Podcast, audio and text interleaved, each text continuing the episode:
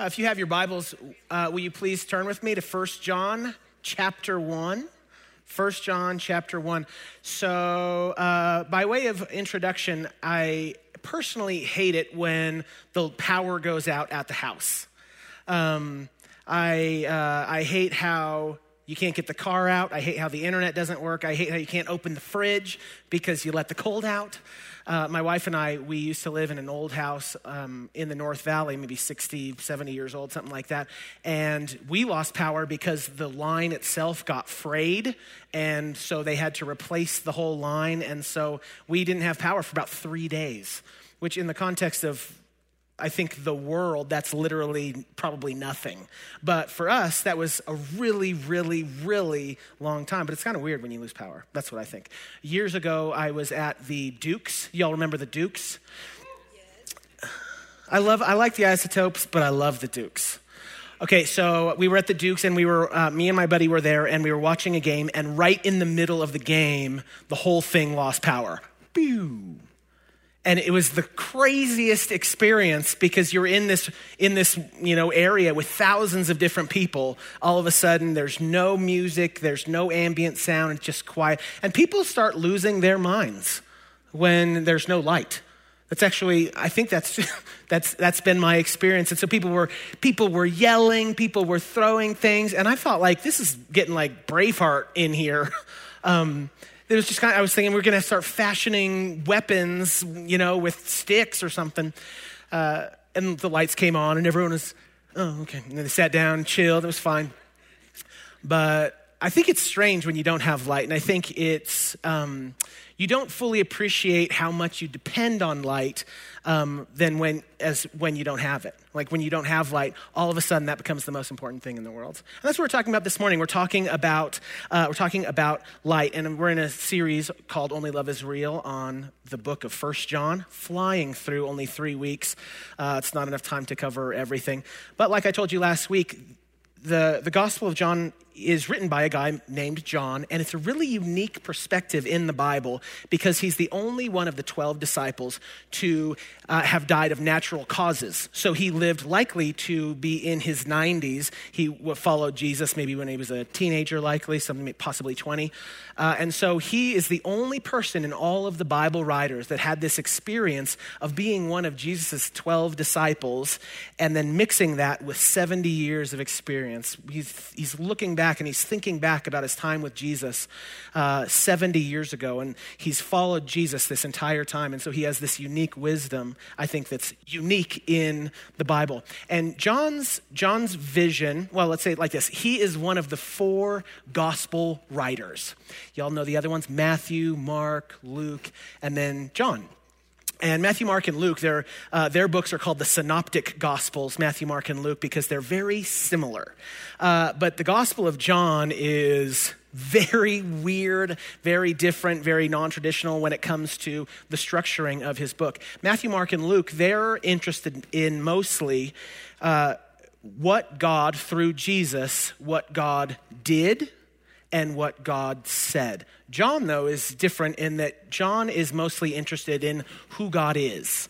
Who, what his character is like. And so John will say in different parts of his writing, like 1 John chapter 4 uh, that we talked about last week, for example, he'll say, God is love.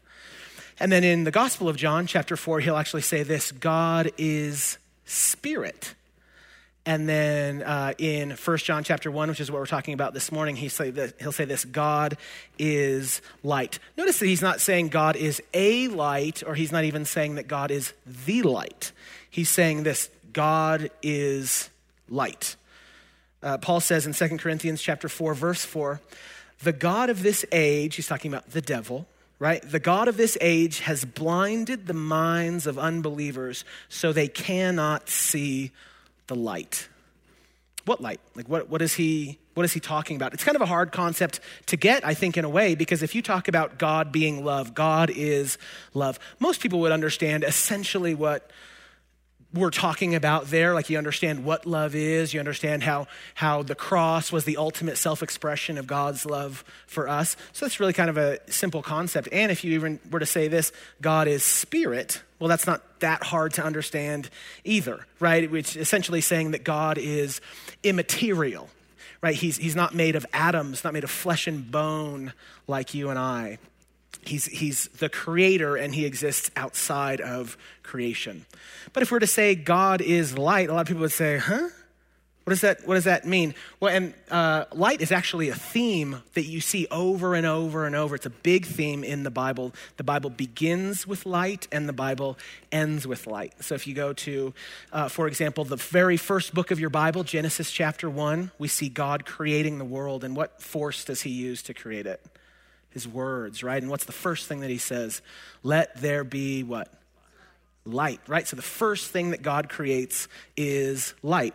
And then if you go to the very end of the Bible, Revelation chapter 22, it's the last chapter in your Bibles, we see this that when the kingdom of God comes, it says this that there will be only light. And in fact, it says the glory of Jesus will shine so bright that we don't even need the sun. And then between those two references in your Bibles, you see this theme of light appear about 200 different times. You know, in, in, the Old Testament, we see that God reveals himself to his people as light. He, he appears to the Israelites and Moses in particular as light. In fact, one time Moses goes up to meet with God. He goes up the mountain, right, and he sees the light of God, and the light of God is so, is so brilliant that it gets on him, like it sinks into his skin or something. And so then he goes back down and it says this that his face is shining like the sun. Right? And so, so we see that, that light and darkness are a theme in the Bible. And I think if you want to really appreciate light, you have to understand darkness. In the Bible, it's amazing that the Bible says this that the world is in darkness. And actually, most people in our culture wouldn't agree with that, right? Most people would think that, like, even even without God, we are pretty much, we're a pretty moral people, right? We're pretty good even apart uh, from God. And so the idea of God being light feels almost dull, right? It's just like that's not that interesting of an idea. If you feel like it's already bright outside, then the idea of having a flashlight is not that big of um, a concept. Really, what has happened, though, is we've just become acclimated to the dark. Right? In fact, I was reading a while back about this research student who went to Alaska, the Arctic Circle. Are you familiar? So, at the Arctic Circle, there's five and a half months of pure daytime right? And then there's five and a half months of nothing but dark. And so she arrives, and just day after day, week after week of nothing but pitch black night.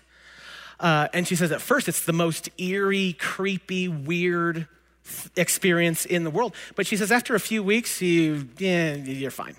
Right? Like you don't even you don't even notice it.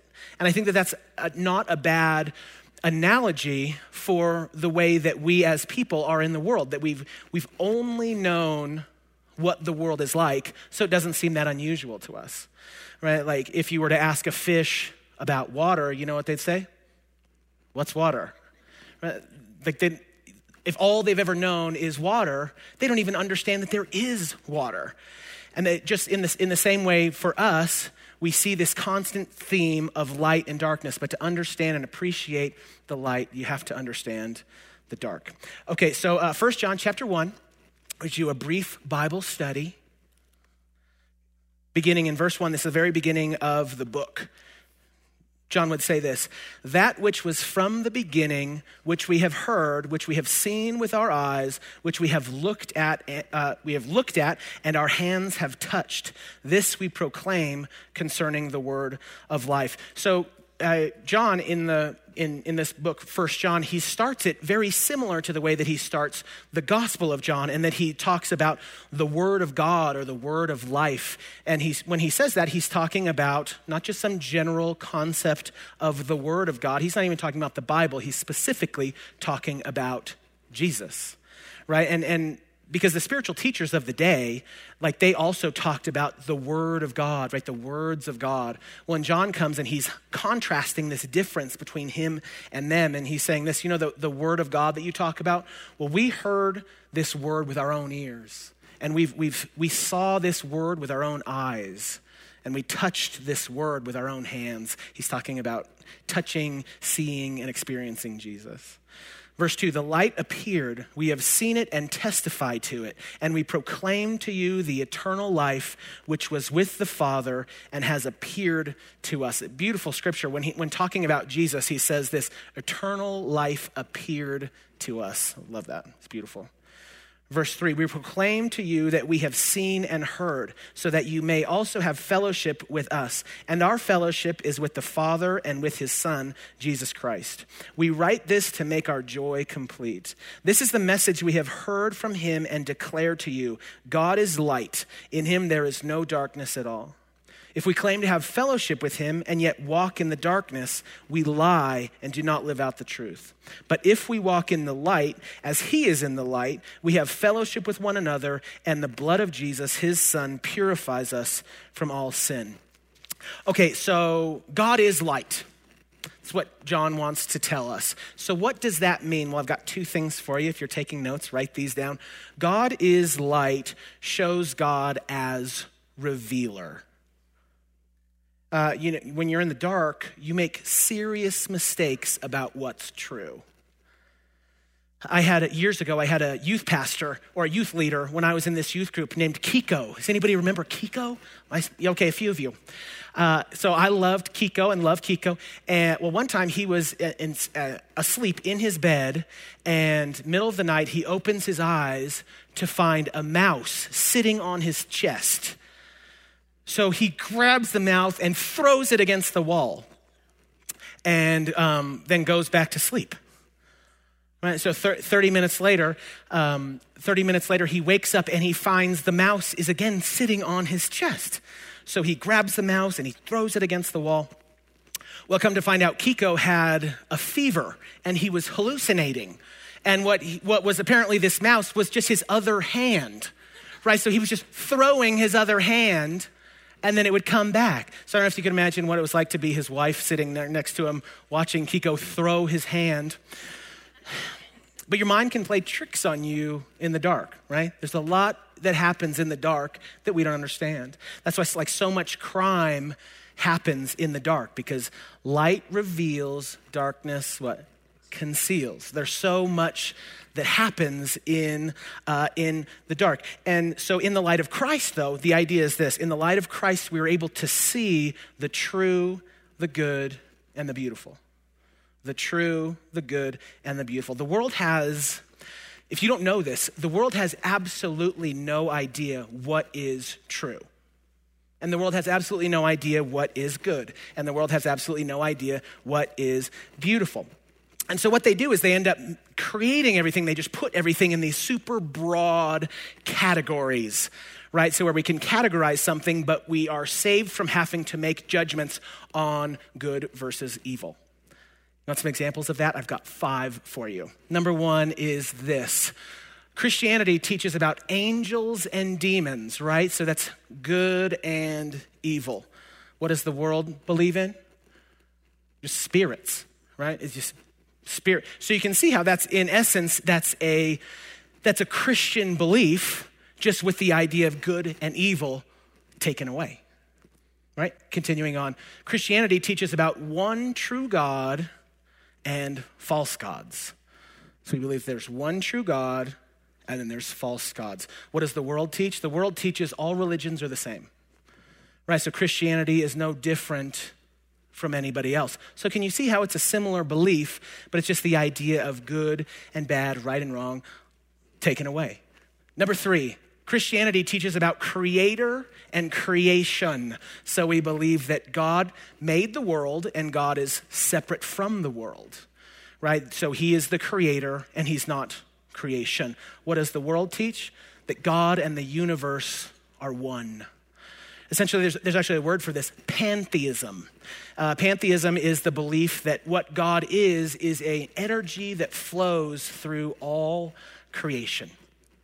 If you can think of Star Wars, right? Think of the Force, right? The, the force that flows through all living things. That's essentially the idea of pantheism. And so, so we, of course, see God in creation, but we don't mistake God for creation, right? Like we see God in the hippopotamus because he made the hippopotamus, but we don't think the hippopotamus is God, right? So that's uh, the distinction. Creator and creation and God and the universe are one. Number four, Christianity teaches about truth and lies. So there are things that in the world are unequivocally, absolutely true, and there are things in the world that are unequivocally, absolutely not true. That's what the Christian, the Christian teaching is. The world says this just make your own truth, right? That no one can tell me what is true for me except for me.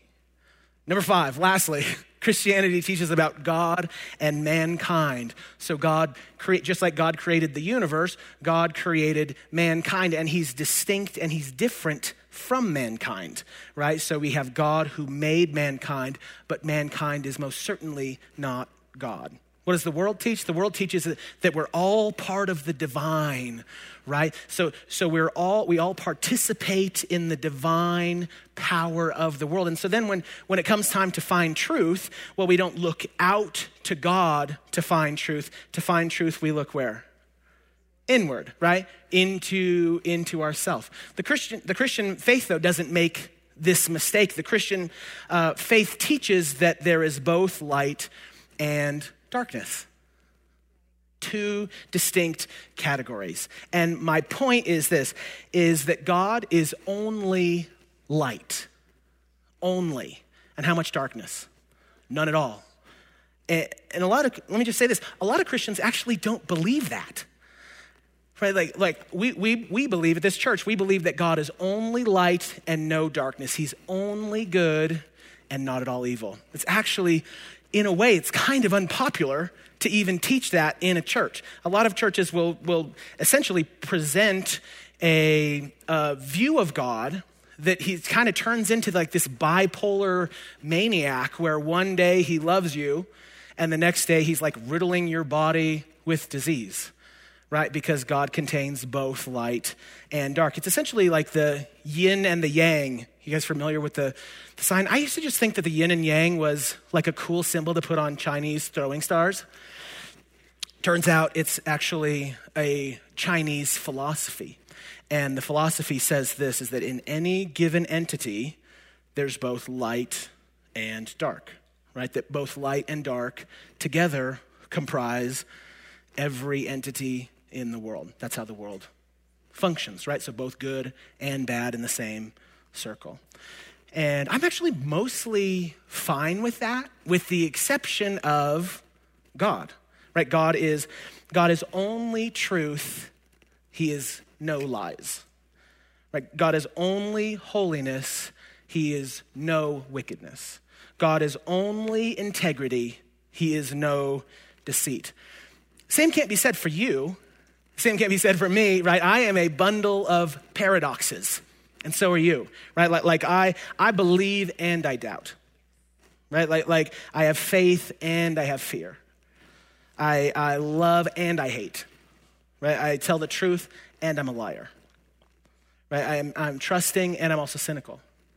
I am honest and I play games. Both, right? I'm a paradox. So are you. God, though, is different. God is only light. And I'm going somewhere with that. But you just get that. God is only light and no darkness. And if that's true, and it is, then here's the point. Then God revealed in Jesus is our best and most faithful metric by which we judge everything else. in fact, He is the only reliable metric by which we can consistently judge what is light and what is dark. And for me, that's, that's like a profound comfort because the world continues to change in ways that I don't understand, and it keeps asking me questions that I don't know the answer to. Right? Think about a couple years ago, there was all that stuff about, you know, the bathrooms, right? All the bathroom controversy on the news and like who should who should pee where. and like i'm not totally sure i, I think I, like i think i don't know i two things i want i want everyone to be able to pee and two i want everyone to be safe. Like is that an option? If that's one i pick that one. Be able to pee and be safe right? That's but the world is confusing. It, like it really is. And if that's if it's not that issue for you it's something right? There are things in you that are contradictions. You, you, you have ways of seeing the world that contradict other ways that you see the world. You just do. You're, you're paradoxical at your core. It is not humanity's strength to tell what is and is not right. We're just not that great at that. And so that's why for me, like I get so much peace and I get so much joy knowing that even as the world continues to change more and more and more, is that I have like the life and teachings of Jesus that will always point me to true north. Always. They, they will always be the thing by which I judge my action. You know, like what would Jesus do? Such a dumb cliche, right? Overused. It's like, it's on, you know, tattooed on people, you know, like putting what would Jesus do on the back of like booty shorts, right? Okay. But, you know, I think it's a it's an interesting it's an interesting idea, right? And I think it's so it's so beautiful to be able to to think that it's like Jesus, there's one thing that's not going to change, and it's that God is light. He's always light. He's consistently light. So if I'm ever not sure if something is light, well, at least I have one thing that acts as true north for me in my life. Look at what the psalmist says in Psalm chapter 36 verse 9. For with you is the fountain of life. In your light we see light. Is that interesting? For with you is the fountain of life. In your light we see light. So, in the light of God, we are able to tell what is and is not light. Through, through the life and teachings of Jesus, we are able to discern what is true, what is good, and what's beautiful. Number two, if you're taking notes, write this down. God is light shows God as healer. And so I want to talk about healing for a minute. And I know that the idea of healing can be like really strange and really spooky, but there's really no need for that because healing is healing is God's character. It's what he does. And we're not just talking about only, only physical healing. We're talking about the soul, right? We're talking about internal wounds, you know, wounds from the past that like God is a healer. And it's not because he's deciding whether or not he wants to heal. It is, it's God's nature. He can't help himself, right? Like it's, he fixes broken things and he heals broken people because that's what the kingdom of God looks like. It's God's nature to heal bodies that are crippled by sickness. It's God's nature to heal minds that are crippled with worry. It's God's nature to heal souls that are crippled with scars from a painful past. And just in case you're in case you've heard this, healing is not something that passed away with the apostles. It was like as a way to validate the church. Healing is a beautiful gift from a loving father that is for all times, all places, all people all times, all places, all people. And I actually think that that's actually an unpopular opinion. It's even an unpopular opinion at church, in a, in a lot of churches, but I still believe that Jesus is a healer. I think he wants to heal. I think that he's eager to heal. I think that he's, I think he's eager to be asked to heal. And not in some super generic way. Like, I actually believe that he wants to heal you right? Like if you have something going on in your body or you have something going on in your heart and you don't know how to process something that's happened, like I actually think that Jesus wants to heal you, right? Not that he's indifferent to it, but that he wants to. And I know that there's so much weirdness when it comes to the idea of healing and you know there's like faith and there's faith healers and all that like crazy weird stuff that has a way of um, maybe turning people away and there's a huge culture around healing that honestly I hate. Like I, I really, I really do. Uh, because, because it's taken something that's really beautiful and something that's really simple and something that's really pure and turned it into something that's complicated and scary and spooky. And I think the worst thing is, is that only religion would come and do this and, and ruin something that was so great. But religion would come in and say that healing is only for super spiritual people right? So, or maybe pe- people who talk super spiritual, right? Like healing is for people who know how to like plead the blood and, you know, whatever. I, I love all, I, I, I say that, right? But, but it's a mistake to think that it's only the super spiritual talkers that are able to participate in the idea of God being a healer. That's a huge, a huge mistake. And it really bums me out because what can happen is you've got like a regular, regular guy, works construction, has paint under his fingernails, right? Comes in to a church. Let's say maybe he has prostate cancer right? And he'd come into a church and he would think, well, healing, you know, that's only for those super spiritual types. I want you to know this. You don't even have to be a Christian for God to heal you. right? Like, like, you might be thinking, well, where'd you get that idea? Well, you know, Matthew, Mark, Luke, John. Very few of, you know, only a small percentage of the people that Jesus healed were his followers, right? Like most of them were not following Jesus in any way. They had just heard that Jesus was in town, so they figured, well, maybe I'll go ask, and boom, right? And don't get me wrong, I actually, I do recommend that you become a Christian. I do. I actually recommend that you live a holy life. I'm just saying it's not a prerequisite to be healed. It's for all times, all places, all people. And, um, we can get ready for communion. I uh, have one more scripture that I'd like to read, and I think it really clarifies in a lot of ways kind of a, what I think is God's heart towards you when it comes to how this all this stuff works. Matthew chapter 7 verse 9, Jesus would say this, "Which of you if your son asks for bread will give him a stone? Or if he asks for a fish, will give him a snake?" This is not my wife's favorite scripture. She hates all things snake. If I ever write a Bible translation, I'll put in scorpion. Okay, verse 11. If you then, though you are evil, know how to give good gifts to your children, how much more will your Father in heaven give good gifts to those who ask? I love this. I love, I love the comparison. I love comparing the, a healthy parent's heart for their kids and God's heart for you. I think that that's really, that's really clarifying for me. And he's saying this that, like, even though you are evil, right? Like, you wouldn't, if your kid asks you for a fish, you wouldn't give him a, like, ooh, surprise, black mamba, you know, rattlesnake, right? Like, you would never do that. And he says, if you being evil would never do that, how much more does the Father want to give you good gifts? the good, good, uh, good gifts to those who ask him how much more. And not just, what I want to say is it's not just that he's willing, it's that he actually wants to. Like I think I think that that's a big deal. And for me, it speaks my language because as a parent, my desire to take care of my kid is incredibly strong. Right? Like I will do anything. I will stop at nothing to care for my child.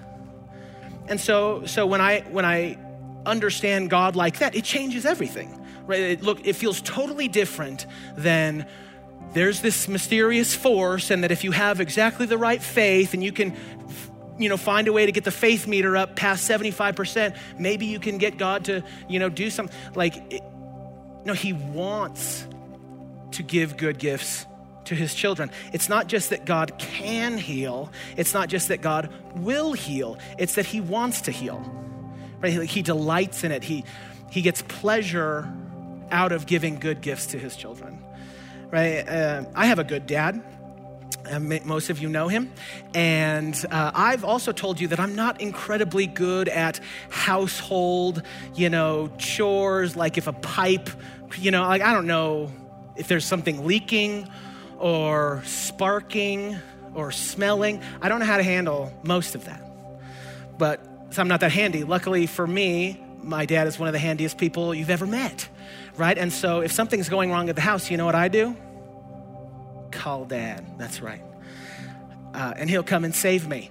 But it, and it's it's not that I. And here's what I don't do. I don't go to my dad and beg Like, please, please, you know, and I don't give him like, here's five reasons why you should help me fix my plumbing, right? Like, or, or and what I definitely don't do is I don't barter with him, right? I don't like try to trade, you know, my holiness for like him to be willing to help me, right? Like he's, he is my dad, and so he wants to help me.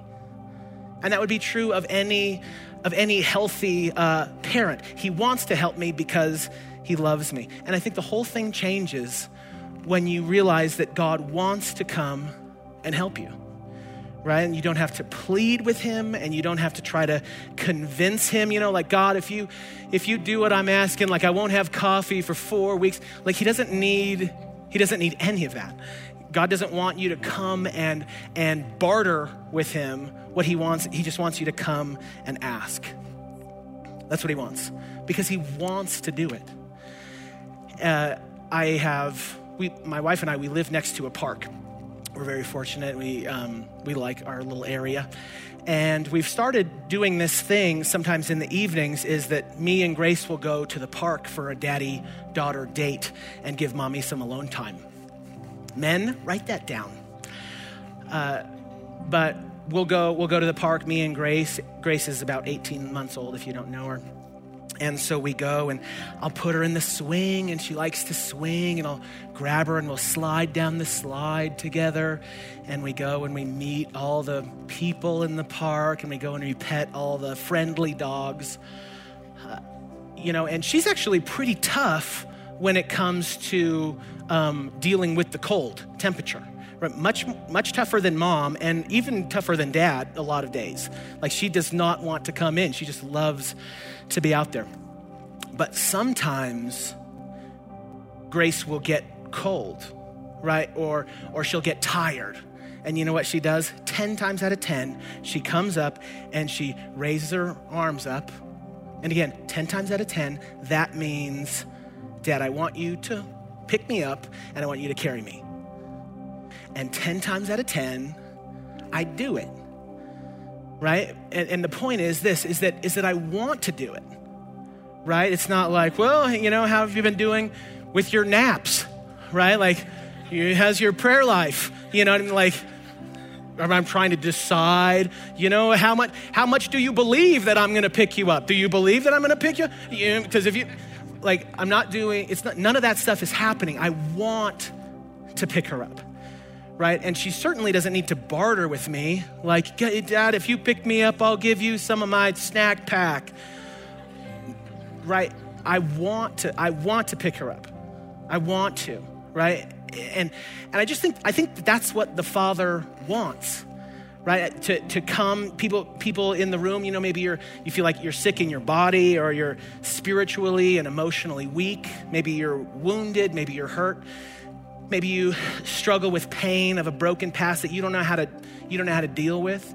I honestly think that what God wants is for you to come to him and to just raise your arms up and say like I need you to pick me up and I need you to carry me. And it changes when you realize that he wants to do that. It's, it's part of what it means for him to be light, right? He desires to give good ki- gifts to his children. You don't have to come and convince him right? And you're, you're not stressing yourself out. I told this to first service. If you're ever curious, like, oh, do I have enough faith? Do I not have enough faith? Where's the faith meter? 75%? That's going to work, right? Oh, my, I prayed, but it was only 43%, and God's not going to respect that prayer. I honestly believe this that if you want to know if you have enough faith, it, it, the question is this Do I have enough faith to even come and ask? Right? Like, how, how do you know if you have enough faith for the prayer? You prayed right? So that has to mean on some level you believe in, in his ability to change something, right? And, and just knowing or looking at the Father not as a force that you can tap into if you know the right secret spell, but just to know, no, healing is who he is, right? It, it, it's part of him being light, and that's part of him being a loving father. Closing statement is this In a world of darkness, God is light. And in his light, we are able to discern the true, the good, and the beautiful. God is not both good and bad, light and dark. No, God is only good, only light. In God's light, we find our healing. It's not just that God can heal us or that He will heal us, it's that He delights in healing us. It brings Him pleasure. God is a loving Father who is eager to be asked and eager to be trusted.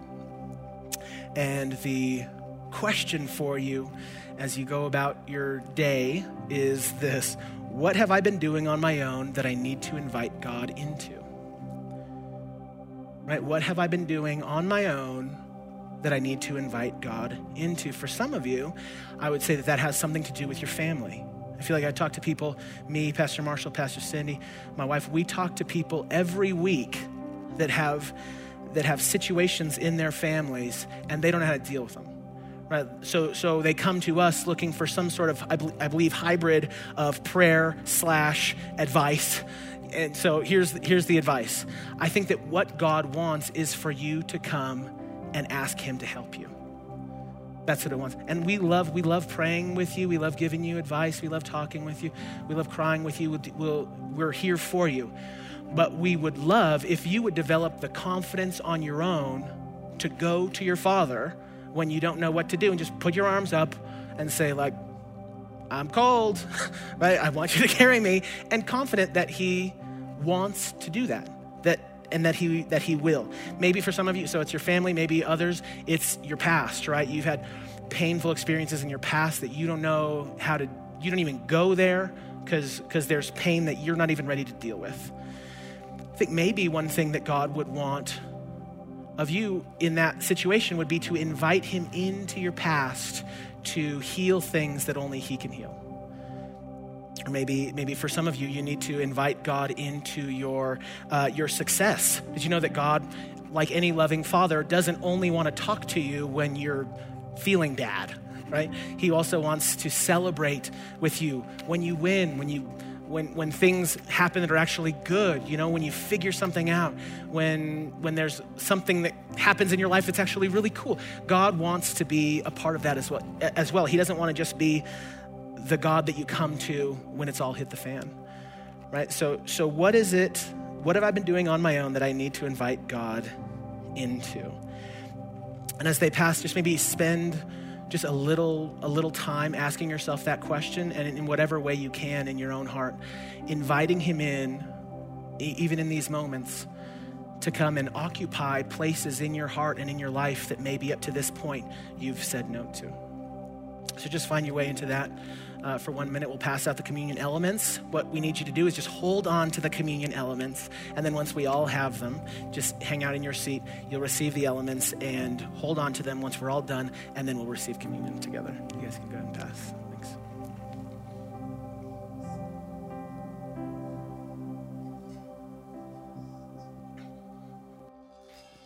Make me a vessel.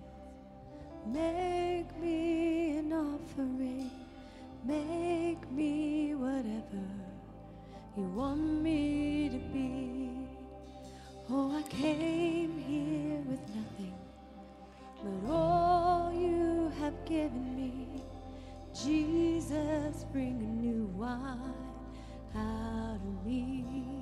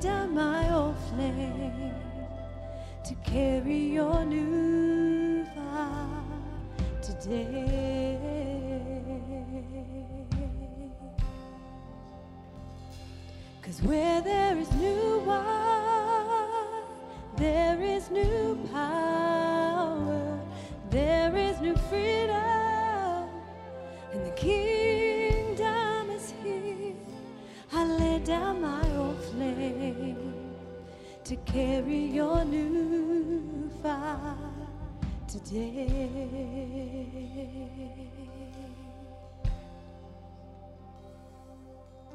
So make me your vessel, make me an offering, make me whatever you want me to be. I came here with nothing but all you have given me. Jesus, bring a new wine out of me. Make me your vessel. Make me an offering. Make me whatever you want me to be. Oh, I came here with nothing but all you have given me. So, Jesus, bring a new wine out of me. Oh, Jesus, bring new wine out of me. Yes, Jesus, bring a new wine out of me. So this communion invitation that I like to read, just in case you don't know, it's a it's an old uh, prayer from the Church of Scotland that I came across a few years ago, and I I really love it. I think it's orienting for me, uh, reminding me of what we're doing. And here's the invitation. This is the table, not of the church, but of the Lord. It is made ready for those who love Him and for those who want to love Him more. So come, you who have much faith, and you who have little, you who have been here often, and you who have not been here long, you who have tried to follow, and you who have failed. Come because it is the Lord who invites you. It is His will that those who want Him should meet Him here. So come to the table. Let me pray for you. Father, today I want to pray for my brothers and sisters here. So many people with so so much road behind them and so much road in front of them still. People who are going through all sorts of different things, fighting fighting different battles, trying to understand who you are and trying to understand who they are.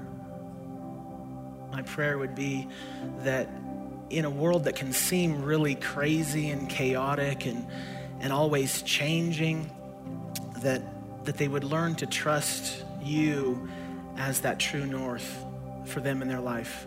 That they would learn to, to look to you and look to Jesus for all the clarity that they need when it comes to who God is and who they're called to be. They're both summed up perfectly in Jesus.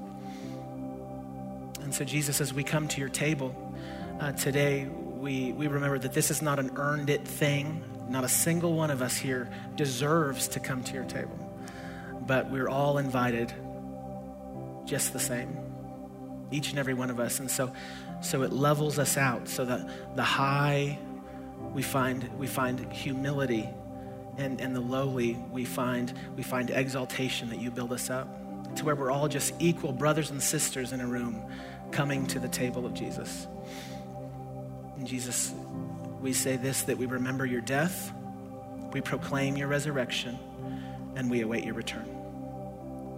We remember your death, we proclaim your resurrection, and we await your return. So let's eat the bread and drink from the cup.